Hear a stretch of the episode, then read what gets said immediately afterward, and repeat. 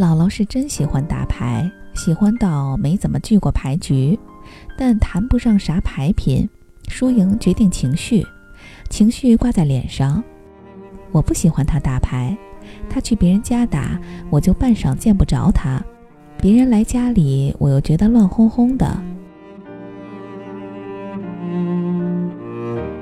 可能是坐久了吧，姥姥开始觉得腰疼，慢慢腰变得一圈牌都难以坚持。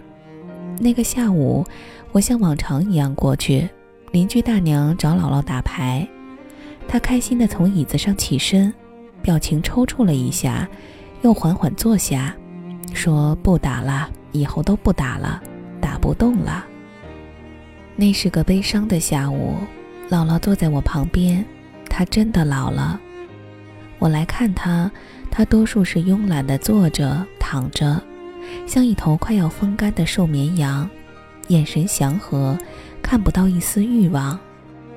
他那双看着无力的手，曾无数次彻夜地帮我摇着蒲扇驱赶蚊虫。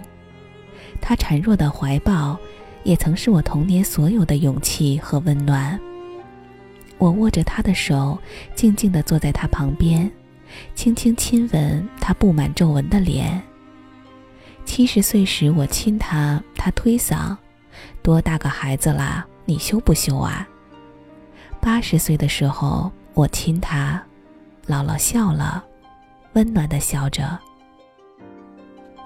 夏天的时候我在教室里上课，班主任敲门进来，把我叫走。我到校门口，爸搀扶着妈在等我。爸说跟学校请过假了，咱们一起去医院。妈泣不成声，双眼已经哭肿。我愣愣地跟在后面，没有人告诉我什么，我也没问，但我都知道。姥姥弥留之际，亲人们都赶到医院守在身边，怕姥爷受不了，把他送到舅舅家。有我陪着，我跟姥爷面对面坐着，他很平静，知道发生了什么，断断续续跟我讲着以前的事儿。我倒了杯热水给他，他没喝，捧在手上。过了许久，老爷哭了，仰着头，没有泪水，更像是重重的喘气。我第一次见老爷情绪有这样的波动，也是最后一次。我呆坐着，讲不出一句安慰的话。老爷放下手中的茶杯，就再记不得我了。他起身走到门边，嘴里念叨着要走了。姥姥十几岁嫁给老爷，两个人相伴近七十年。早年老爷从军打仗，是个小官儿，为人朴素。沉默且豁达，在旁人看来，与爱抽烟、酗酒、打牌的姥姥格格不入。但两人相伴一生，鲜有摩擦。姥爷一向身体硬朗，竟在姥姥去世几小时后，精神错乱、失忆，再没有康复。因无法接受一人的离去，他选择忘了整个世界。姥姥去世。家里办一场葬礼，送走了两个灵魂。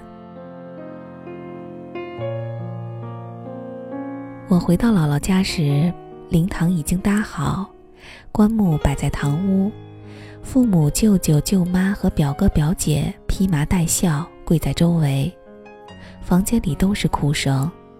我换了校服，跪在后面，见来人就随着他们一起磕头。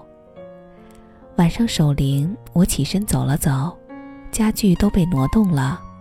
我跟妈一起来到里屋，打开抽屉，拿起铺在底部的软布，姥姥手绢折叠的整整齐齐放在那里，里面有没花完的零钱，还有我送的各种小物件。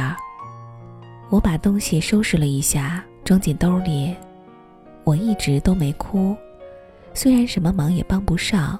就只是跪在那里，但觉得自己像这个房间的主人。没有人比我更想念姥姥，没有人比我更了解这里。我跟着姥姥长大，我不哭，没人敢劝我。总是要告别的，我早就知道。虽然害怕，但我在心里预演过无数次，所以一直偷偷加倍的去爱他们，换来此刻不用那么歇斯底里。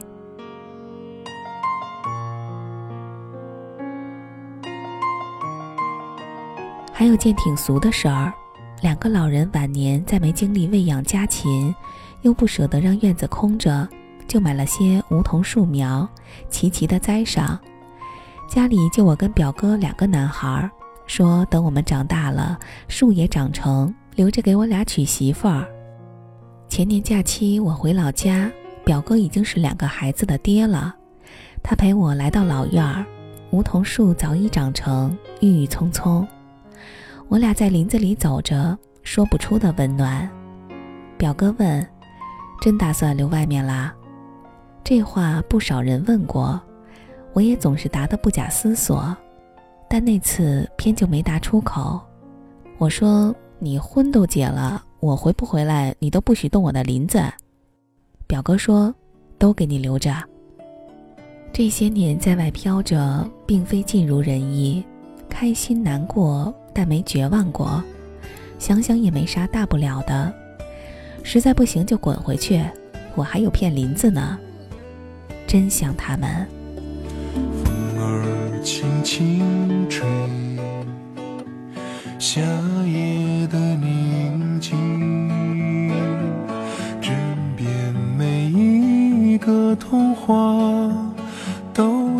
是幸福的。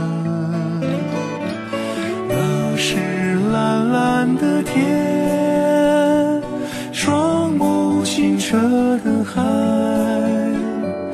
那是纯真的你，过去就不再回来。那是蓝蓝的天，笑颜清澈的海，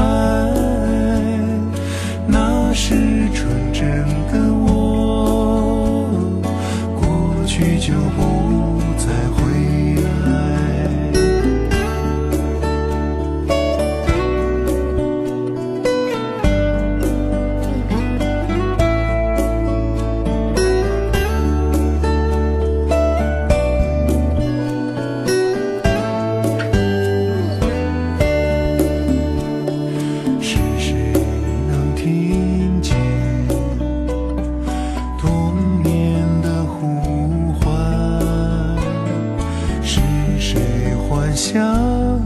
空下，乘着风儿飞，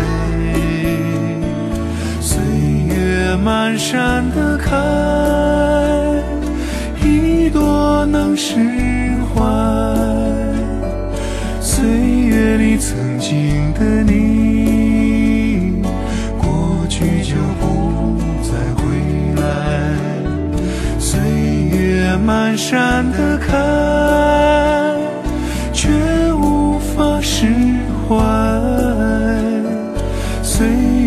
曾经的我过去就不再回来。岁月里纯真的我